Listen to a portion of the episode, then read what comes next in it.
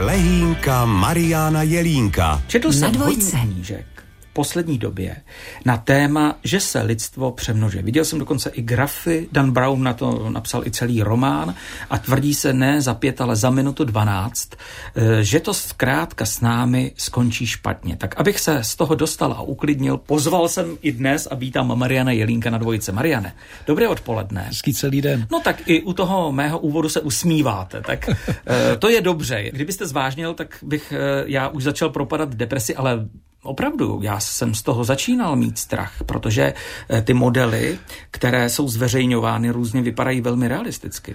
Já jsem se usmíval tomu, jak jsem je pasoval do role experta, takže ne ty problematice.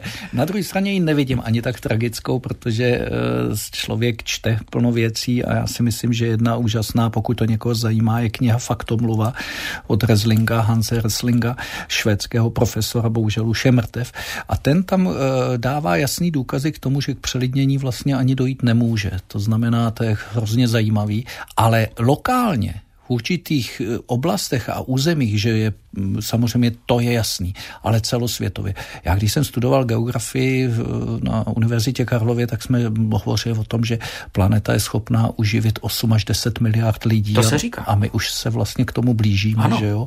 To znamená, wrestling to jako eh, říká taky, ale říká, že ono pak nebude jako víc těch lidí, že oni prostě víc se rodit nebudou. Důvod zcela jasný. Prodlužuje se lidský věk a s mírou blahobytu klesá porodnost. To znamená, když si vemete i v našich zemích, jaká byla porodnost ve 30., 50., 70. letech, 80. letech, kdy jsme ještě nutili Husákovi děti programově, aby se rodili, tak jak si e, došlo k tomu, že stejně jako jedno až dvě děti. Na to je jeden protiargument. Ano, to je ve vyspělých eh, zemích, dejme tomu ta západní civilizace, kde si to každý zkrátka umí spočítat. Ale jsou tady civilizace, které nebudu říkat, že si to neumí spočítat. Ale třeba zdravotnictví tam není na takové úrovni a je to vlastně podobné jako tady kdysi.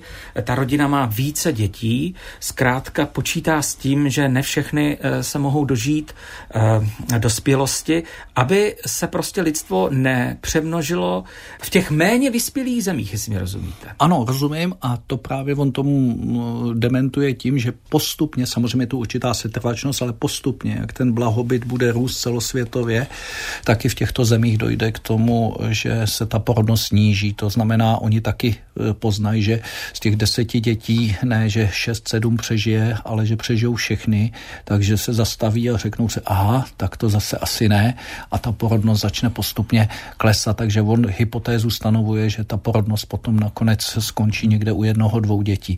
Druhá věc, kterou my vůbec těžko dokážeme predikovat, je, jak to tady bude s určitýma genderovýma věcma. Jo? Víte, že už teď se netají a normální, že žijou dvě ženy, dva muži a ty jakýsi splodit eh, dítě nemohou. To znamená, tady do toho vstupují faktory, že my ani nevíme, je tady velmi populární teď žít sám, že jo? to znamená takzvaně mingles, jo? to znamená ani single, ani merit, mít jenom nějakýho přítele, když toho bagatelizuju na telefonu, když se chci potěšit, tak se setkám, ale víc nic moc řešit nechci, hypotéky a vychovávat děti společně, to se mi nechce. A já tohle nedovedu vůbec posoudit, protože on tam taky tvrdí, že my těžko můžeme přenést nějaký tyhle ty věci do budoucnosti, protože my vůbec nevíme, jak za 30, 40, 50 let eh, ta doba z tohohle hlediska bude vůbec nahlížet na problematiku rodiny. Máme pořád jaro, tak já všem přeji, aby až už nebude eh, lockdown, jsme si našli svůj protějšek,